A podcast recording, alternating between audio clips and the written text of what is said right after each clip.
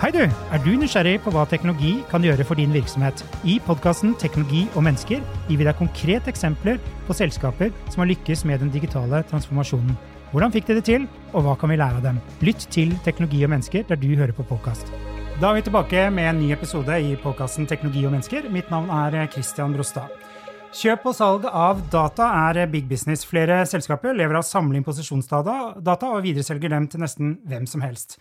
Alle bevegelsene våre overvåkes, og noen tjener altså penger på det. Er det greit? Skjønner forbrukerne hva de sier ja til, og hvor sikre kan vi være på at de ikke havner i feil hender? Dette er da noe vi skal snakke om i denne eh, episoden. Vi har med oss to fantastiske gjester. Eh, solbrune er det ikke foreløpig, men det er sol ute. Det er Martin Gundersen, som er journalist i NRK Beta. Og så har vi Inger Lise Blyverket, som er forbrukerråds... Eh, kunne jeg si dronning, eller? det ville du ikke ha. Nei, velkommen til dere. Takk skal du ha. Eh, Martin, jeg tror vi starter med deg. fordi eh, Dere i NRK har jo gravd skikkelig i eh, posisjonsdata og kommet med en fantastisk sak eh, som også er veldig bekymringsfull. Kunne ikke du sagt litt om hva, hva er det dere har gjort, og hva er det dere har funnet?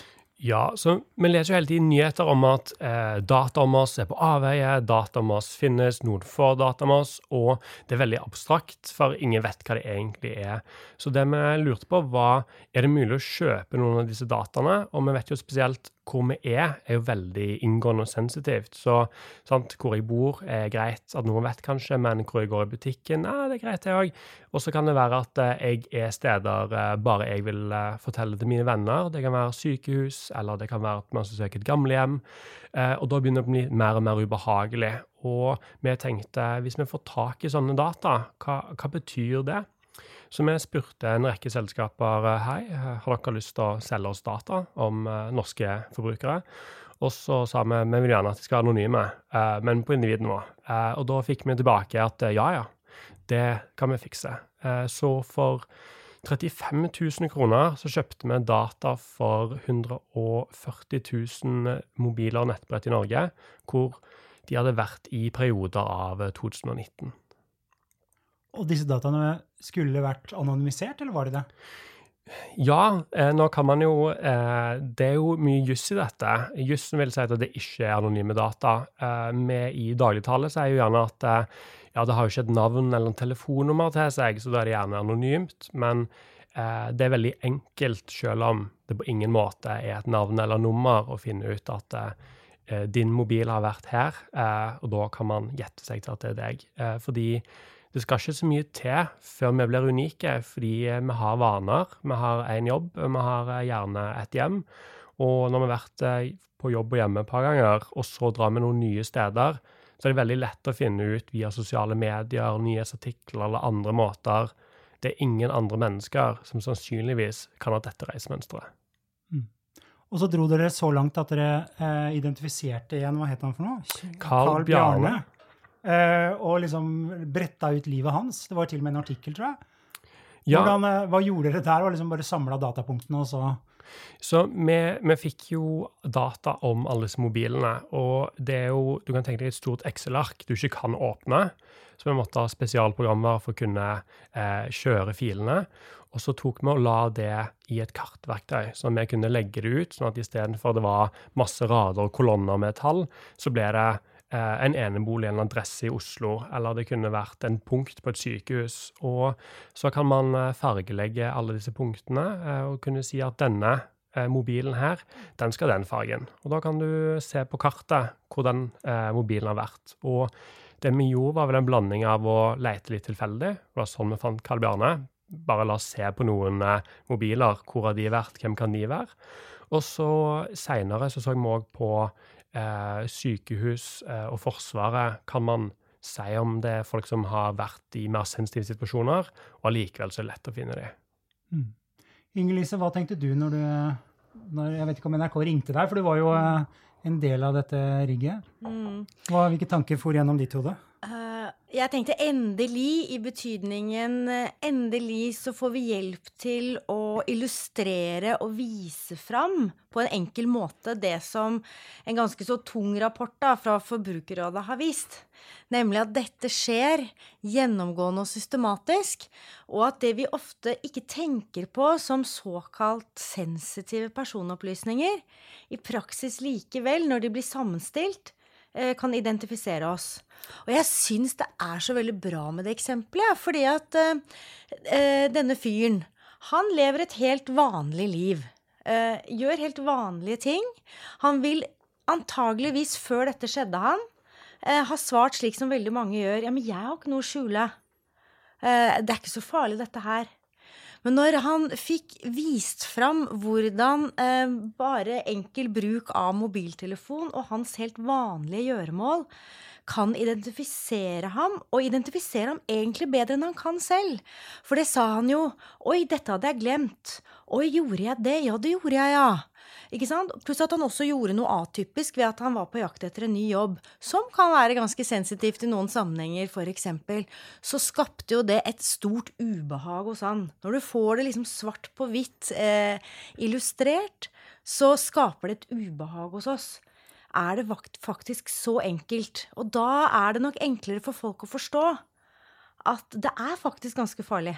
Mm. Jeg kan plukke på det, fordi det som var litt fint med det eksempelet, var jo at vi hadde over 200 dager med hans bevegelser. Noen dager var det ikke så mange punkter vi kunne følge, andre dager veldig mange.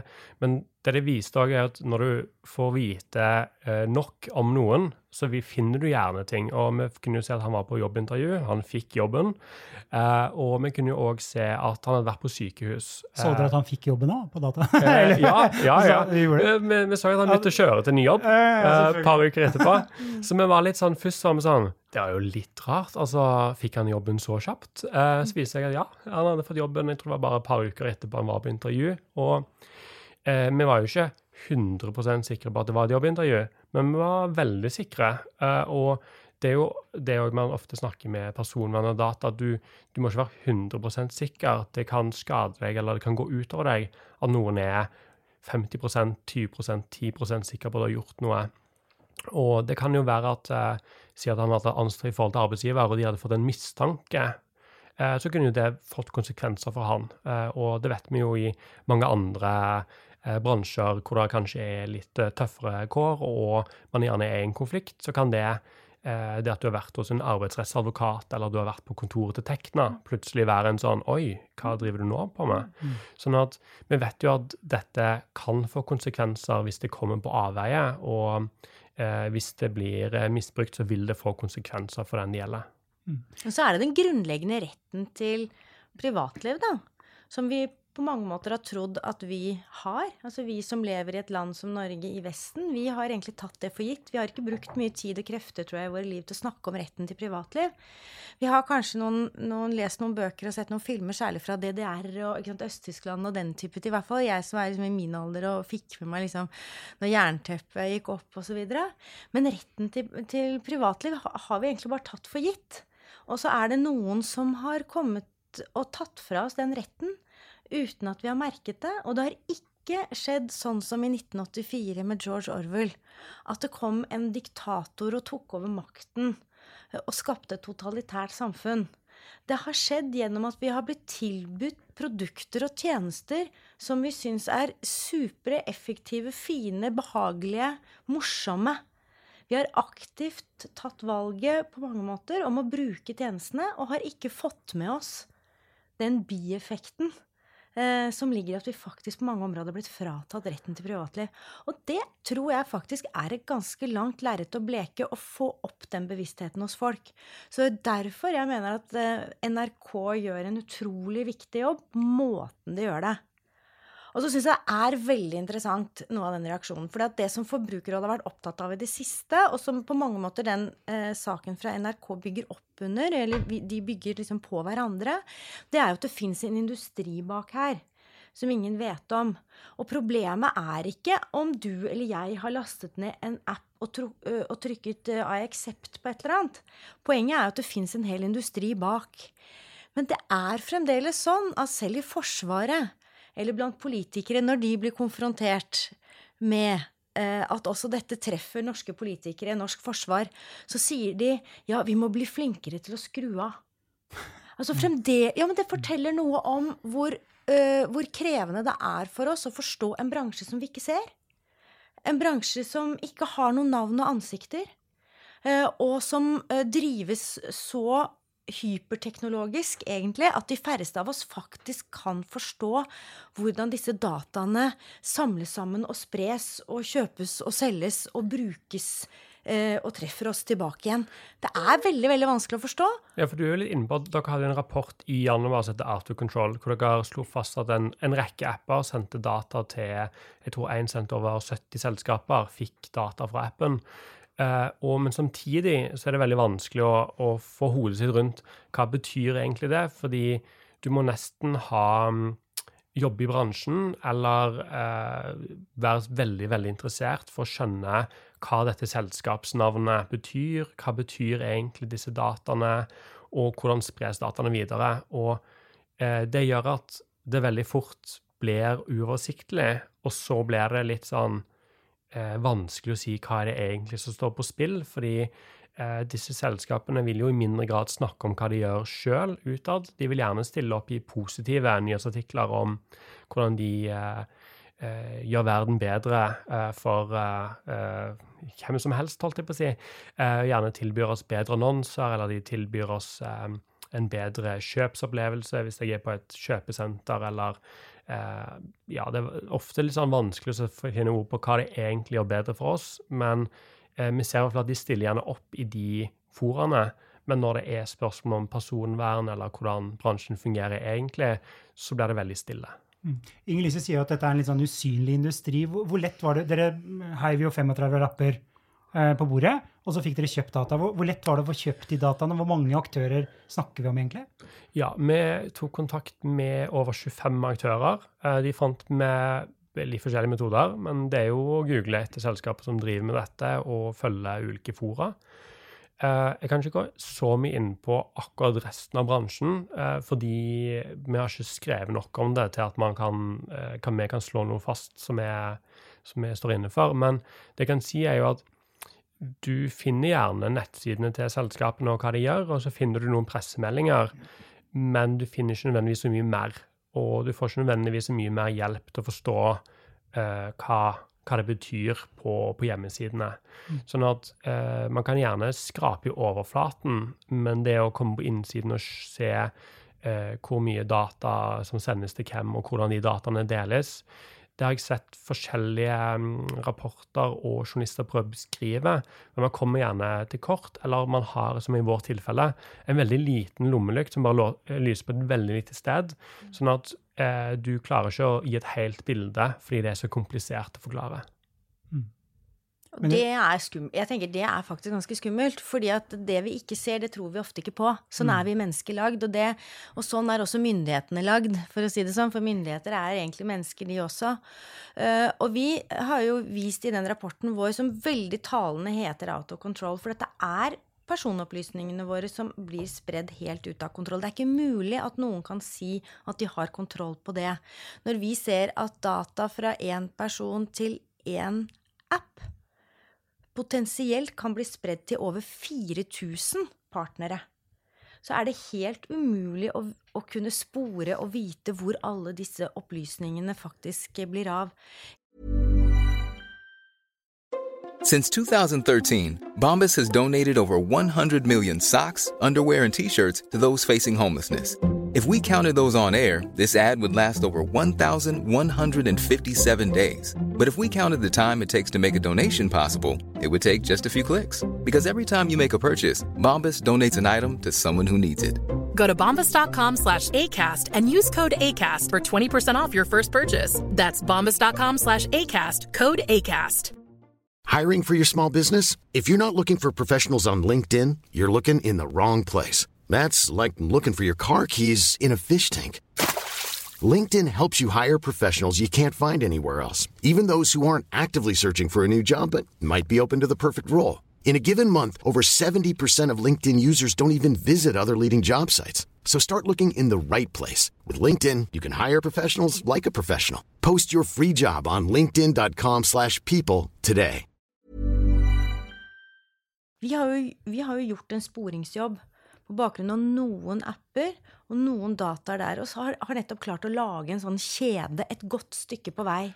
Men det er helt umulig å forstå, og veldig mange av de selskapene er det ingen som, som noen gang kommer til å for så vidt se frontfiguren til. Vil aldri stille opp i denne type eh, podkaster eller til debatt. Eh, dere var jo inne på at dere kunne se at det kunne spres til 4000 selskaper, men eh, kunne kunne ikke se dataene spres. Og det er jo på en måte poenget her, at eh, du får gjerne flere selskapsnavn, men du forstår ikke nødvendigvis hva det betyr. Sånn at det kan være eh, uskyldig, eller kan være ikke uskyldig i det hele tatt. Og den usikkerheten er jo kanskje den kjernen av problemet, at man ikke vet. Eh, og så man ender med å være litt sånn Ja, dette høres alvorlig ut, men Og så ender man med å ikke kunne komme lenger. Ja, men det er jo derfor vi har fått denne eh, firebokstavsforkortelsen, da. Det er derfor vi har fått GDPR. Det er derfor vi har en personvernforordning. Fordi det er egentlig noen fremsynte eh, politikere og myndighetsorganer i Europa som har sagt at personvernet vårt er for verdifullt til at vi, den hver og en av oss, skal kunne klare å håndtere dette. Så det er laget et veldig strengt regelverk nettopp fordi vi skal slippe å forstå egentlig alt det. Men samtidig så er det jo veldig umodent og uprøvd. Og det er jo kanskje det som man kommer Absolutt. opp til, er at dere mener jo at eh, en del av dette er ulovlig. Eh, men hvis du snakker med jurister eller folk i bransjen, så vil de si at eh, de i bransjen vil si at de opererer i henhold til regelverket. og si, mer nøytrale jurister vil si at eh, her er det tvil. Eh, noen vil lande på at det sannsynligvis er ulovlig. Andre vil si det er vanskelig å vite.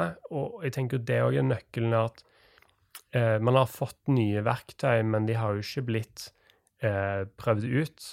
Og det er jo ikke slått i stein, eh, akkurat eh, Nei, nei. grensene for det. Der er vi jo helt enige, og det er jo derfor vi har laget klager også, for å pushe fram både nasjonalt og internasjonalt eh, håndheving av det regelverket. Men, men jeg syns det likevel er reelt å snakke om formålet bak GDPR, som nettopp er å beskytte noe av det som er vanskeligst å beskytte innenfor eh, den digitale utviklingen som vi nå ser, nemlig personvernet vårt, fordi persondata blir en handelsvare. Og det er jo i, det er jo veldig nytt. Det er jo veldig, veldig nytt hvis man ser det i et litt lengre perspektiv enn to år tilbake. Så det at man kjøper og selger data på den måten, det er vi jo ikke vant til. Og det er på den bakgrunn jeg mener at forordningen er jo klokkeklar sånn sett, og hva den er ment å beskytte. Og så er jo jeg enig med deg i at vi har dessverre forsvinnende lite håndheving av eh, den forordningen, altså det personvernlovgivningen. Eh, jeg tror vel det skal mye til at ganske mye av det som skjer der, eh, ikke er i strid med forordningen. Det klarer jeg nesten ikke å se, så lenge som det står så tydelig at du skal gi et eh, informert og uttrykkelig samtykke til spredning av personopplysninger. Og du kan jo faktisk ikke gjøre det når, du, når det viser seg at det er en kjede av aktører bakover, og du ikke har noen mulighet til å vite hvor i det systemet den personopplysningen går. Der er dere uenige med f.eks. Eh, Markedsføringsforeningen. Eh, de tenker på den euro europeiske delen i AB. Og de mener jo at eh, her kan vi alle stole på at noen har gitt et samtykke til et selskap, og så gir vi det videre. Og det er jo litt kanskje det som også er kjernen av problemet her, er at eh, noen mener at det er godt nok å ha en kontrakt som sier eh, du har signert kontrakten som sier at dette må være lovlig. Da er det lovlig. Eh, Du kan ikke ta oss på det. Og så står dere i andre enden og sier greit at jeg har signert en kontrakt på det, men er det faktisk eh, lovlig? Er det faktisk synlig for forbrukere? Ja, men det er faktisk litt mer komplisert enn det, syns jeg. For så enkelt kan man ikke gjøre det for seg selv, som selv om den foreningen selvfølgelig har sterke interesser å, å påstå det. Fordi det kommer veldig tydelig fram i vår rapport at man faktisk sier hei, kjære venn. Du har eh, gitt oss eh, tillatelse til å, å håndtere dine personopplysninger. Men du, du er faktisk nødt til å gå videre til vår, partner, vår partnerside. Fordi vi har en god del partner som vi deler opplysninger med. Eh, og det kan hende at de har helt andre rettigheter og vilkår enn det vi har, så du må faktisk gjøre det. Og hvis du går til bare velger ut én av de partnerne, så vil de si akkurat det samme. Så, eh, og da Det kan aldri ha vært lovgivers intensjon. Det kan aldri ha vært lovgivers intensjon at jeg som enkeltperson skal sitte og lete meg tilbake og lese 4000 ulike partnersider det selv, selv ikke en, en, hva skal vi si, vennlig innstilt jurist mener jeg kan påstå det. Dette, ja, det blir for dumt. Jo, men det blir for dumt. Men det sier noe om hvilke, hvilke markedskrefter som er i sving.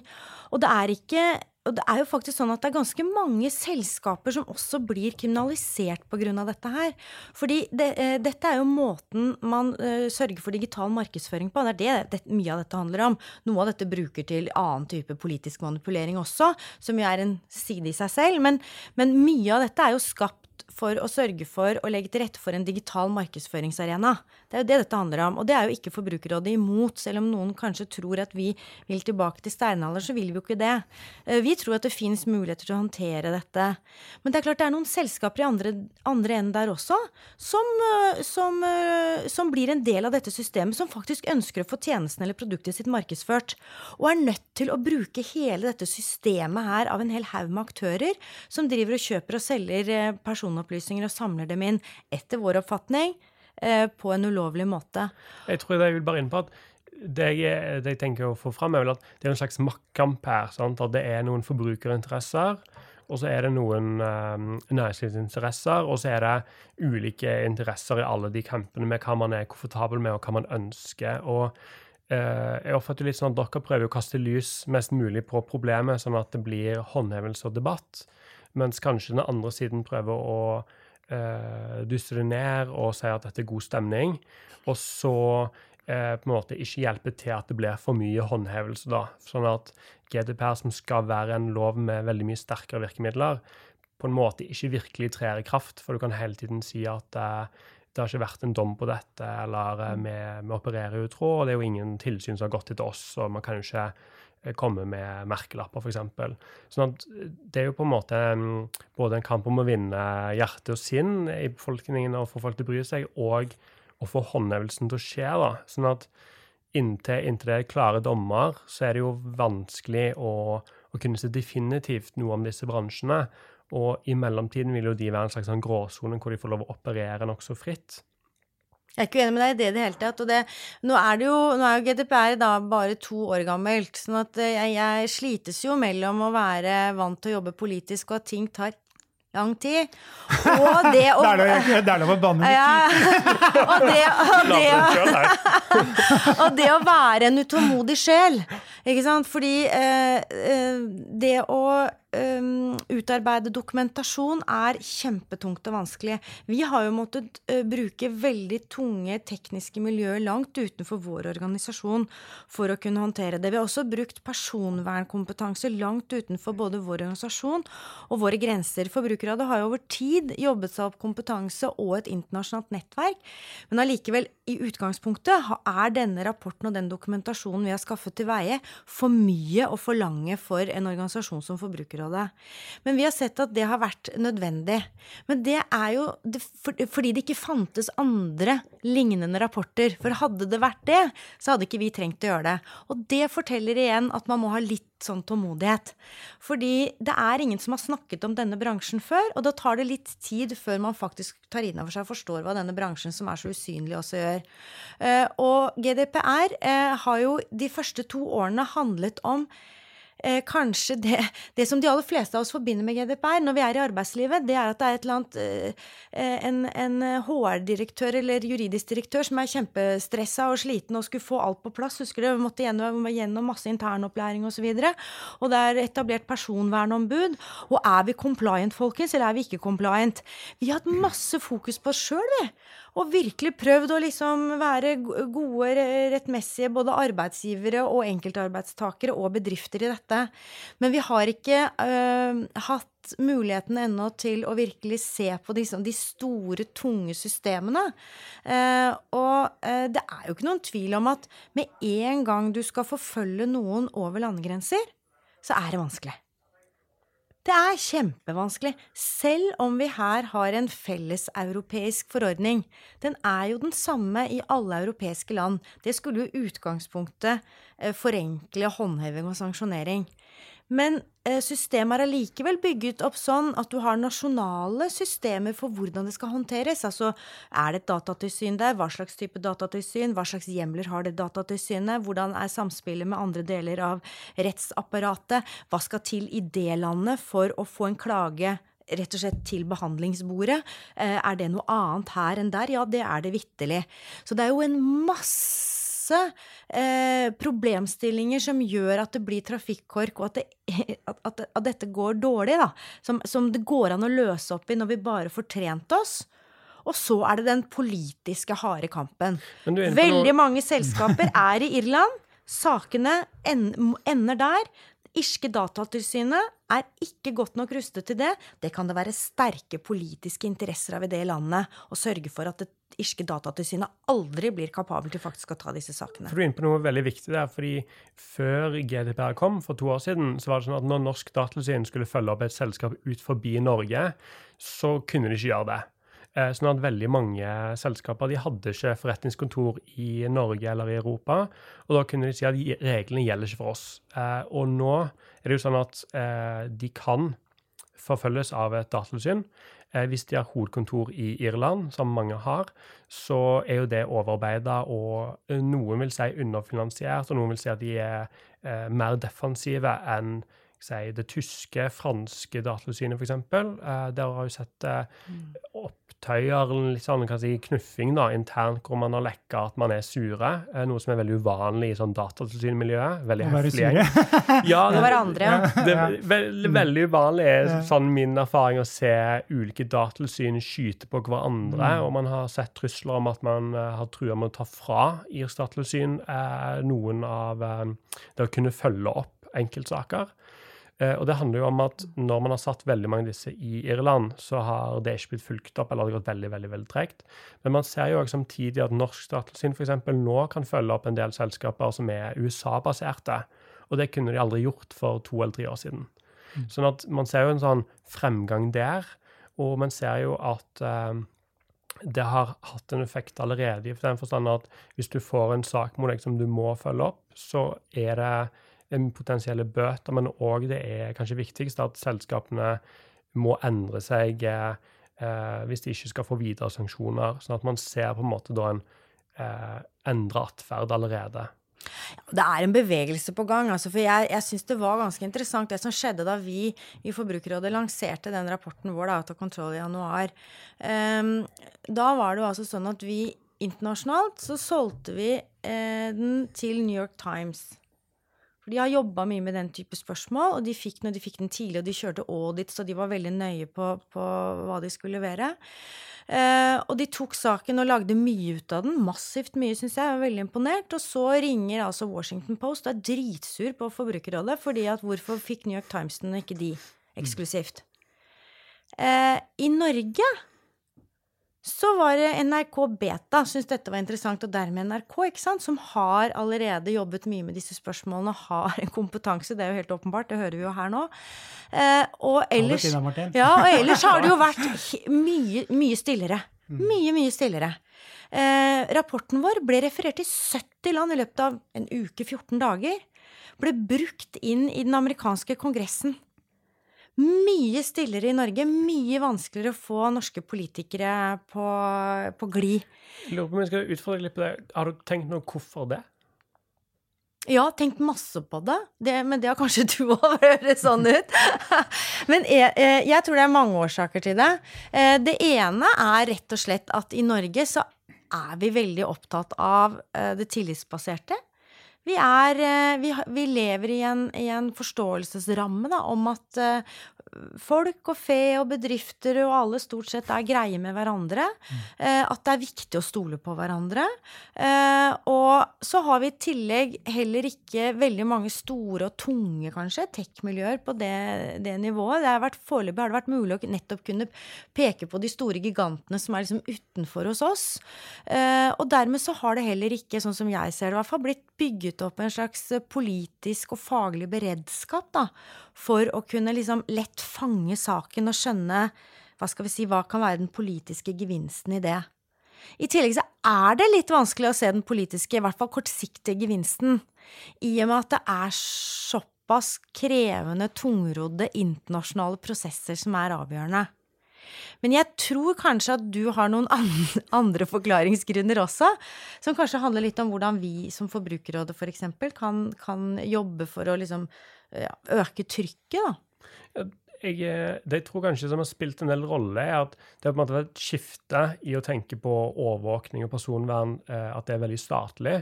Og vi har vært veldig mye i den måten å tenke på i Norge. Eh, og at det er liksom den, å tenke på personvern som noe du har privat, og det er kommersielle selskaper som eh, kanskje gjør deg urett, det har vi sett mindre av. Både liksom akademisk, eh, mindre interesse å snakke om det eh, i ulike miljøer. Det er ikke så mange journalister som dekker det til vanlig. Sånn at vi er liksom ikke helt på den, egentlig, min oppfattelse. At eh, det er en sånn ting som kanskje vi vil se mer av etter hvert.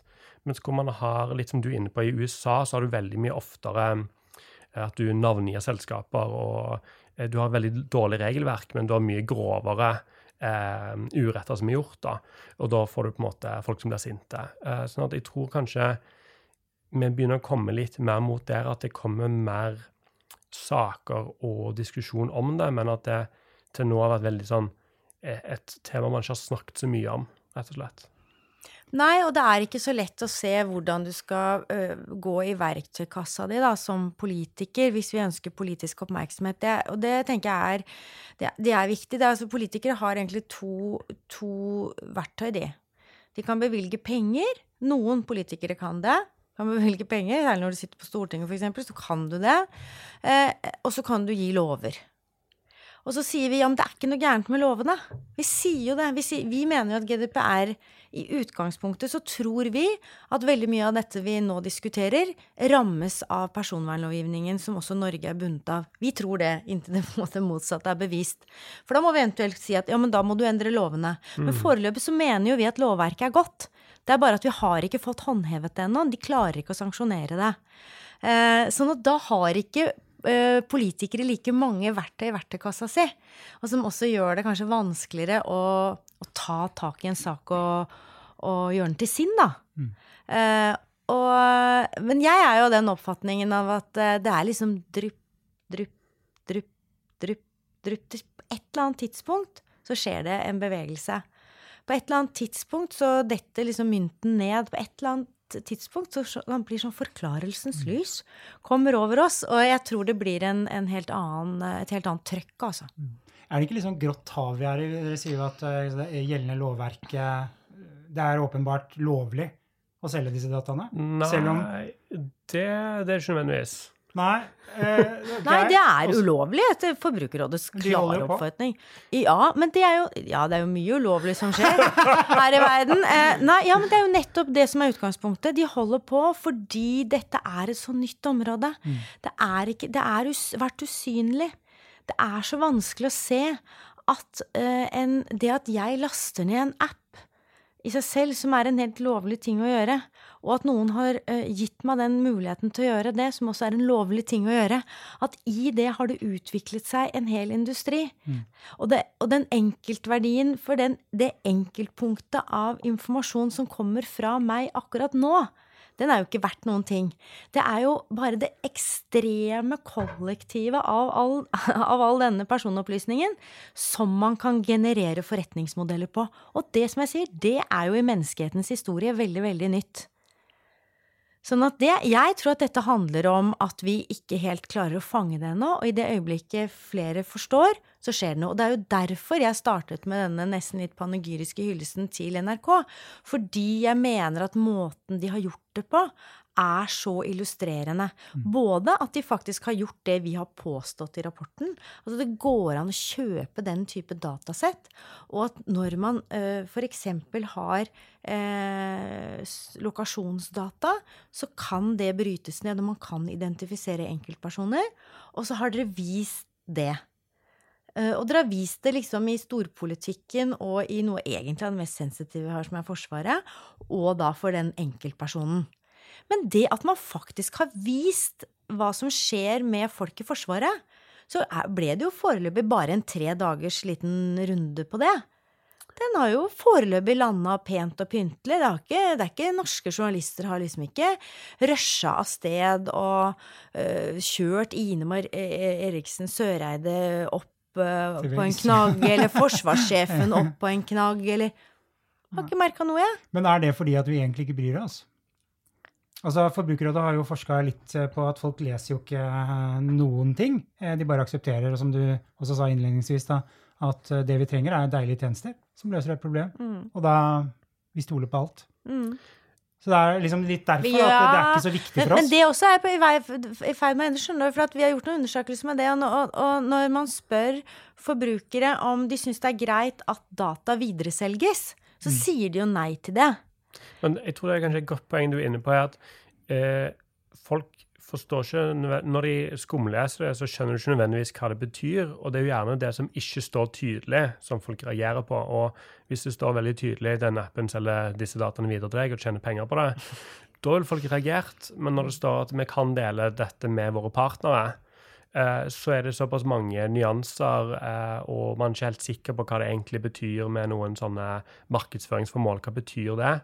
Og, og da går det fra å være sånn definitivt nei eh, til eh, Jeg vet ikke helt, egentlig, men det høres ikke så alvorlig ut. Så at det er jo noe der Ja, og så er det jo noe med hva du betaler med, ikke sant. Fordi at for det første så er det ofte en tjeneste du har lyst på, og som du har lyst til å ta i bruk. Det er det første. Så dette er jo bare noe hassle, alt dette du må igjennom for å ta enten det er en ny telefon i bruk, eller tjeneste på telefonen, eller eh, andre devices som du bruker. Så, så det er liksom sånn, du vil jo ta tjenesten i bruk. Det er en grunn til at du er der.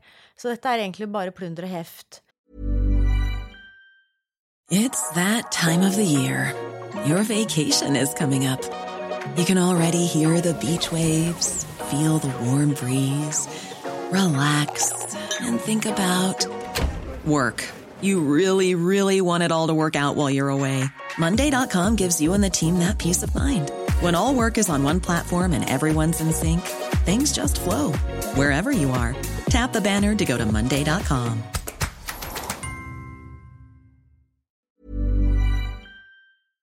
Det andre er at vi er trent i å forstå hva fem kroner er verdt. Vi, vi skjønner når vi betaler noe. Dette koster 199 kroner. Og, da, og så må vi liksom betale det via VIPS eller på andre måter. Det har vi et forhold til helt fra vi var små. Men du får ikke noe beskjed om den uh, nye valutaen. Personopplysningene dine. Du har ingen mulighet til å forstå hva det er som settes i gang av en transaksjon. Eh, og, det, eh, og det å forveksle det med å si at vi ikke bryr oss, det syns jeg faktisk er ganske urettferdig mot oss sjøl, da. Fordi dette er en, en, en helt ny verden eh, for oss. Eh, og vi er ikke vant til at når vi gjør noe lovlig, sånn som eh, det er å laste ned en, en, en app, så sier vi samtidig automatisk ja til at det eventuelt foregår veldig mye ulovligheter på vår bekostning. Vi er jo ikke vant til det. Eh, vi er vant til å leve i et lovlydig samfunn hvor de aller fleste på en måte opererer innafor lover og regler, og hvor de blir slått ned på når det ikke skjer. Mm. så jeg er veldig skeptisk til å liksom si at nei, vi bryr oss ikke.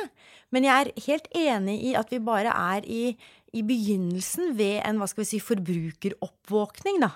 Knytta til hva dette faktisk eh, er og kan bety for oss. Eh, ikke sant? Jeg tror vi Og det er ikke noen tvil om at hvis, hvis forbrukere blir mer skeptisk, så får vi en mye sterkere rekyl. Det er jeg helt overbevist om. Fordi da vil det eh, skape plunder og heft for markedsaktørene. Hvis vi ikke ønsker å ta i bruk tjenestene. Fordi vi blir engstelige for hva det kan eh, avstedkomme, så vil jo det få problemer med, for businessen. Og da kan det hende at man plutselig begynner å skjønne at man må konkurrere på personvernvennlige løsninger. Mm. Martin, eh, jeg tenkte eh, den saken, den avsløringen dere eh, kom med, da, eh, har den fått noe etterspill? Hva har liksom skjedd eh, i kjølvannet av saken? Ja, godt spørsmål. Eh, Den har fått eh, forskjellige etterspill. Det ene er at man har eh, hatt en debatt i Stortinget. Det var jo spørretime i Stortinget hvor det var tre representanter for Ap som var veldig krasse mot uh, to statsråder og mente hva, hva man gjort. Um, og der fikk man jo vite at uh, det kommer til å bli sendt uh, et brev, eller det kommer til å bli fulgt opp med EU-kommisjonen. og vi vet jo ikke helt hva som vil bety det, men det er jo mulig at i um, i EU-sammenheng. Eh, at kanskje det er noen hjul og det er noen prioriteringer som eh, det skjer. Det kan jo være at representanter for Norge eh, stiller opp og sier at dette bryr vi oss om. Vi vil diskutere det, enten i offisielle møter eller på bakrommet. og så I tillegg så har man jo òg at man skal få en interpellasjonsdebatt i høst om hvem som har ansvar for denne type forbrukerspørsmål. Eh, og Det vil òg skje i Stortinget. Og så har jo Datatilsynet oppretta en granskning av selskapet vi kjøpte data fra. Mm. Så fordi selskapet er britisk, så har de fått hjelp av det britiske datatilsynet, som har åpna undersøkelser. Eh, de eh, har litt forskjellige måter å jobbe fra, fra det norske. Men de skal i hvert fall undersøke selskapet. Og så vet vi ikke nå hva som skjer videre om hvor store undersøkelsene de er, hva det vil bety, men man ser i hvert fall at noe skjer på den fronten. Um, I tillegg så ser man jo at det har vært uh, mye oppmerksomhet om sakene, uh, og folk har jo brydd seg om det. Og man ser gjerne at i personvernspørsmål så bryr folk seg når det er konkret, og det er eksempler, og det er nært. Og så fort det blir litt abstrakt og vanskelig, så blir vi sånn ja, ja, ja. Men det er kjempebra, og jeg, det er derfor jeg, jeg syns det var så fantastisk når, når, disse sakene, når, disse sakene, kom, og jeg var liksom like spent som alle andre, nesten. Hva, hva, hva er det, det, neste? Vi har jo også hatt møte med digitaliseringsministeren, og det er helt riktig, dette har satt i gang noen, noen eh, bevegelser. Eh, og i tillegg så har vi jo, eh, så har jo Datatilsynet satt i gang et større arbeid på vår klage. Vi klaget jo inn Grinder, appen Grinder, og seks tilhørende selskaper, vel, eh, eh, parallelt med at vi lanserte autocontrol-rapporten. For vi brukte dataene der og utarbeidet en klage. Det er jo kjempe kjempetungt, stort arbeid bare å lage en sånn klage, da. Men det er jo en formell klagesak. Og Datatilsynet jobber jo med den. Eh, så der eh, mm. kan det også hende at det faktisk kommer noe, da, som, hvor, vi kan, eh, hvor, vi kan, få en avklaring på hva som anses å være i strid med eh, GDPR, da. Eh, det jeg syns er veldig problematisk, som vi opplever nå, det er jo at eh, det vi kaller for Google-klagen vår, altså Forbrukerrådet klaget jo inn Google um, for nettopp å bruke uh, design på sine tjenester som gjorde at vi automatisk trykket accept på sporing, ikke sant? Som du, du dyttes inn i et sånt spor som gjør at du, du, ender opp med å si ja til alt, og du skjønner ikke hva du sier ja til. Og hvis du sier nei, jeg vil ikke, så, så holder du på ennå, liksom, for da bare roter du deg inn i masse tungvinte greier. Og den den klagen, den, den ligger jo nå i Irland. Og der, det oppleves som faktisk ganske krevende, fordi at det irske, liksom, rettssystemet har, har, egentlig tenkt å gå etter eh, forbrukerorganisasjonene. For det at vi faktisk har klaget noen inn. Altså det begynner å bli litt sånn Ja, det, ja sånn at det begynner å bli det, og det viser at det er ganske Det er store krefter i, i spill. Det, for meg så bare under... Ja, så bare understreker for meg at vi gjør noe riktig, da. Eh, vi gjør noe riktig. For at hvis ikke dette var så farlig, så hadde man håndtert dette på en helt annen måte. Så for meg så gir det bare mer brensel, egentlig. Altså jeg blir bare mer eh, ivrig etter å, å, å, stå i det, og tåle å stå i det over lang tid. Eh, og også tåle at det egentlig ikke skjer så mye. For plutselig, på et annet tidspunkt, så skjer det mer. Det er jeg helt overbevist om, for dette er så grunnleggende, og det, det misbrukes jo i dag. Vi vet jo om at det har blitt misbrukt data i brexit. Vi vet at det har blitt misbrukt eh, data i forbindelse med det amerikanske valget. Vi, vi vet jo dette. Også som forbrukere så har vi jo fått med oss de nyhetene. Vi bare syns det er litt krevende å skulle måtte forholde oss til det eh, når vi ønsker de tjenestene som ligger rett foran oss da, i, mm. på, på mobiltelefonen. Du er jo inne på noe som er litt viktig, at disse tingene henger jo veldig tett sammen. sånn at eh, vår, vår sak handler jo om et bakselskap som får dataene. Og, vi opptrådte da sjøl som et bakselskap, eh, som på en måte var en kunde igjen. sånn at Eh, og det sier at vi var på en måte i helt andre enden, mens Forbrukerrådet i eh, Alpha Control var med appene. Og det man, det man, ser, er jo at det og den Google-klagen alle handler om litt sånn forskjellige deler av et puslespill, eh, hvor eh, noen vil påstå at noe er helt åpenbart ulovlig, andre vil si at dette er tvil, og noen vil si at dette er helt lovlig. Eh, og når på en måte de blir debattert mer og mer, så ser man òg sammenhengene, fordi alle har noe til felles. Og man ser jo dette med I Google-klagen så var det at du måtte trykke mer mm. for å slippe å dele data. Eh, og at man brukte verdilada språk, sånn at du var en kompis hvis du trykte ja, og så var du litt sånn kjip fyr hvis du trykte nei. Eh, og at eh, man ser jo på de sakene som har vært for EU-domstolen og de som går gjennom ulike datasyn, de handler om er det lov å gjøre akkurat denne tingen, eller er det ikke lov å gjøre denne tingen. Og inntil det kommer en dom, så er det ikke helt sikkert at det er lov eller ikke, og da kan selskapet operere og gjøre det videre. Sånn at det er liksom et, måte et spill om å flytte noen av disse brikkene fram, eh, i hvert fall for dere. Sånn at eh, mer av de praksisene som gjør at eh, avtalevilkår er utydelige, eller at du deler mer data enn du er klar over, blir ulovlig. Eller at man definitivt kan si at dette er ulovlig. sånn at neste gang en ny sånn sak kommer opp, så er det mer en automatisk behandling og ikke en eh, lang drøftelse hvor man må på en måte snakke og bli enige og etterforske nøye. Ja, vi starta på scratch her, ikke sant. Og det, jeg tenker at det er det, derfor det også tar tid. Og det er viktig for meg å si at det er jo ikke egentlig appene vi er ute etter heller. Vi bruker jo også bare appene for å anskueliggjøre hvordan dette faktisk foregår i et stort system.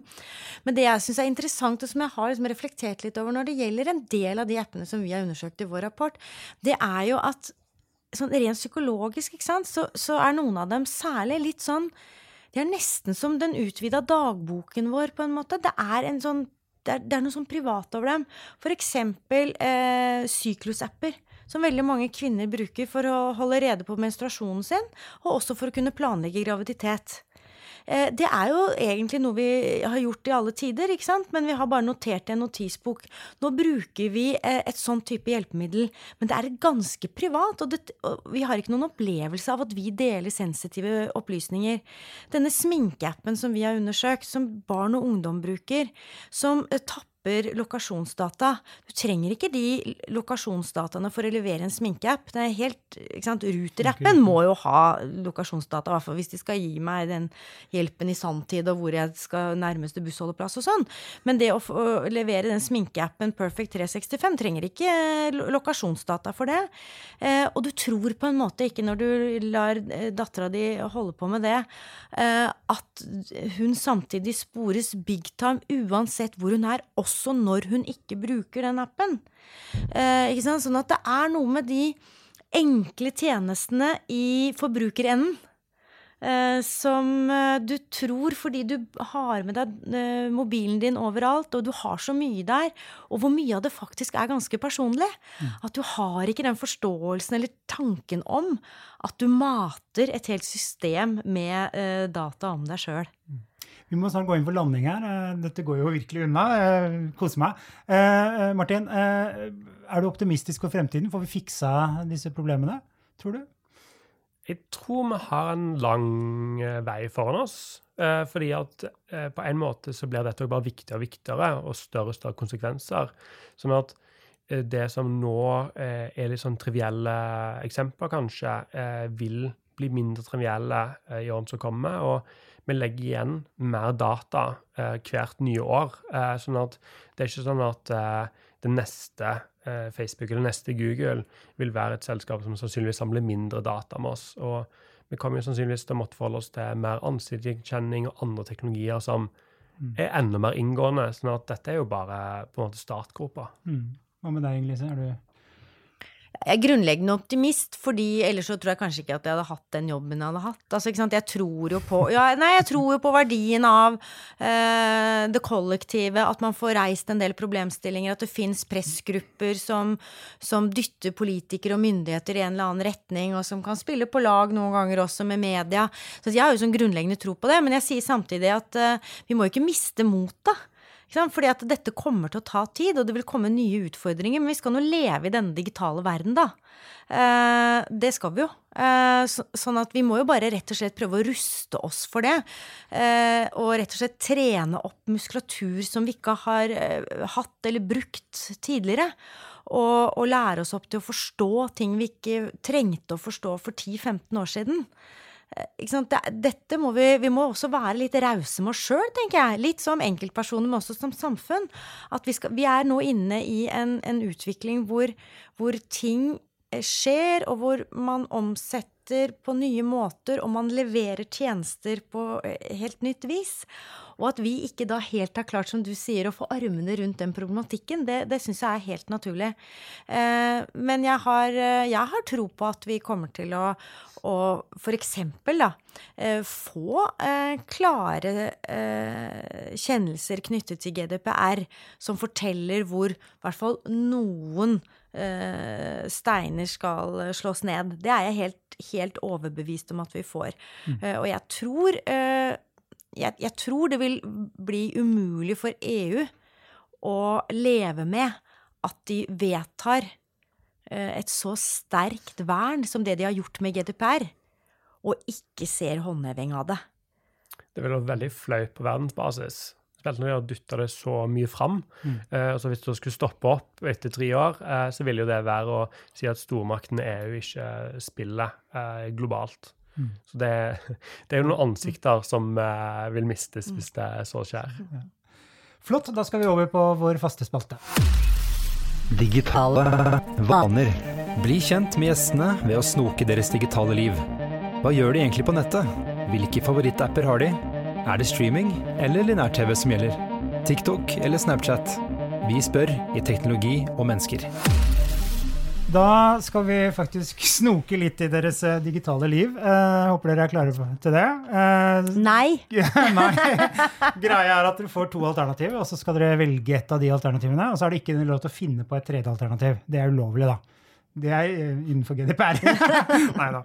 Eh, ok, skal vi starte med deg, Martin? Eh, dette er ganske ufarlig, altså. Eh, Instagram eller TikTok?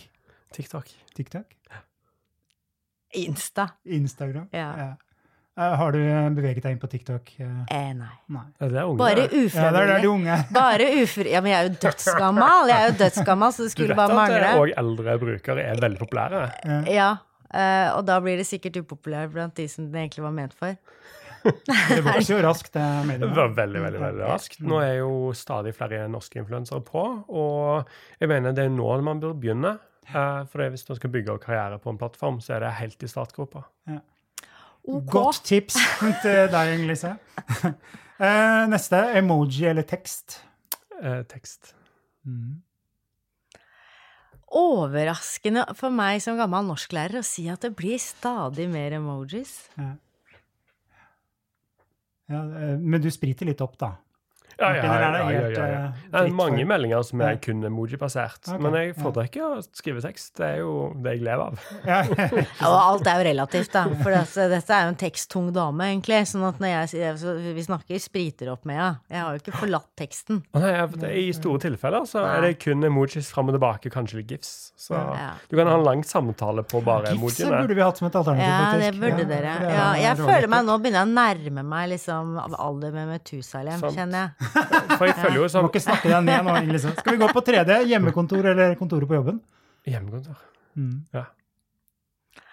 Kontoret på jobben. Men det er rett og slett fordi jeg savner folka mine. Jeg ser, dem, jeg ser jo mange av dem veldig bra. Vi har klart overgangen smertefritt. Jeg er kjempestolt av folka i Forbrukerrådet på det. Jeg sånne kule bakrommer. eh, Ja, chat, men det er liksom et eller annet med at det er, Ja, men det er en del du ikke ser.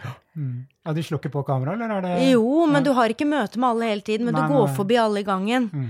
Du har større muligheter, i hvert fall hvis du, der du Med de du jobber sammen fysisk, Mm. så har du muligheter til veldig mye utveksling som ikke er knyttet til invitasjon til et møte eller en eller annen type arbeidsoppgave. Mm. Den savner jeg. Så det er bare det, egentlig.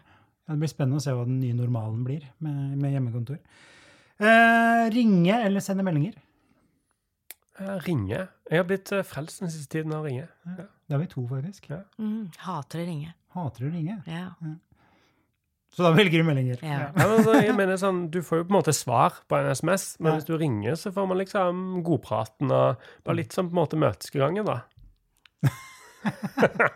TikTok ringer. Nå har du masse oppdrag her, Lise. Eh, nest siste. Lineær-TV eller streaming? Streaming. Det er, det er vanskelig å velge igjen. Det, Syns du det er vanskelig å velge i 2020? jeg ser masse på lineær-TV. Gjør du det? Ja, og vet du hva? Jeg tenker, jeg tenker Akkurat som du sier, det er så morsomt, akkurat som du sier Nei, mer og mer ringe. Og så alle sånn der Ja, nå er det det nye, liksom. Da sier jeg det. Lineær-TV kommer til å bli det nye. Du bare mer og mer lineært. Jeg, eh, bare se. Ja. Følg meg. Men Martin, har du noen favorittserie eller eh, program du ser nå? Uh, nei. Enkelt og greit. Jeg trenger ikke å spørre. Ja, men jeg ser altså, jeg, Jeg sier må jeg velge, sa jeg. Ja, det er jo oppgaven. Jo, jo, men jeg sa Poenget mitt er jo at jeg også ser uh, strømma ting, selvfølgelig. Poenget mitt var at jeg har et balansert liv.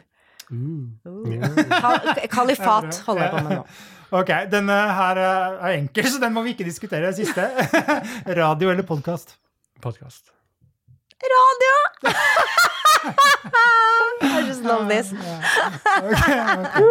Eh, nå er det jo mye fake i podkast, men radioprogrammet blir podkast. Så eh, ja, det er mye bra der ute. Jeg oppdaget en ny podkast her om dagen. Eh, dansken, svensken og nordmannen. Lurer på om det er NRK-produksjon. Sier du det? Ja, grisebra. Så det er, det Nei, anbefaler ikke se på meg. Nei, ikke se på deg! Veldig bra. Eh, Martin og Inger-Lise, tusen takk for at dere kunne være med, og tusen takk til deg som har lyttet på. Du har nå lyttet til Teknologi og mennesker, laget av Athea og Oslo Business Forum. Liker du podkasten, setter vi stor pris på om du gir oss noen stjerner. Og tips gjerne en venn om podkasten.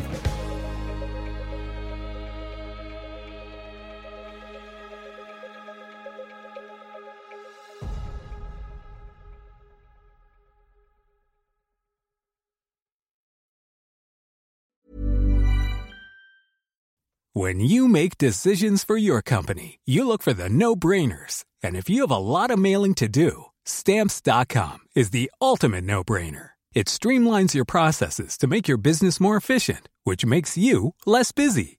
Mail checks, invoices, legal documents, and everything you need to keep your business running with stamps.com.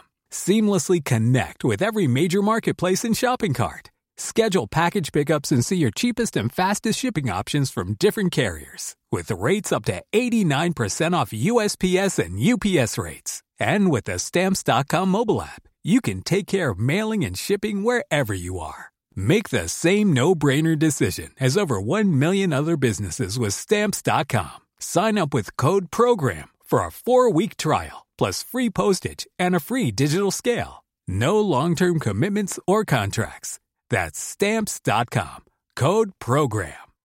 When you need mealtime inspiration, it's worth shopping Kroger, where you'll find over 30,000 mouthwatering choices that excite your inner foodie. And no matter what tasty choice you make, you'll enjoy our everyday low prices, plus extra ways to save, like digital coupons worth over $600 each week. You can also save up to $1 off per gallon at the pump with fuel points. More savings and more inspiring flavors make shopping Kroger worth it every time. Kroger, fresh for everyone. Fuel restrictions apply.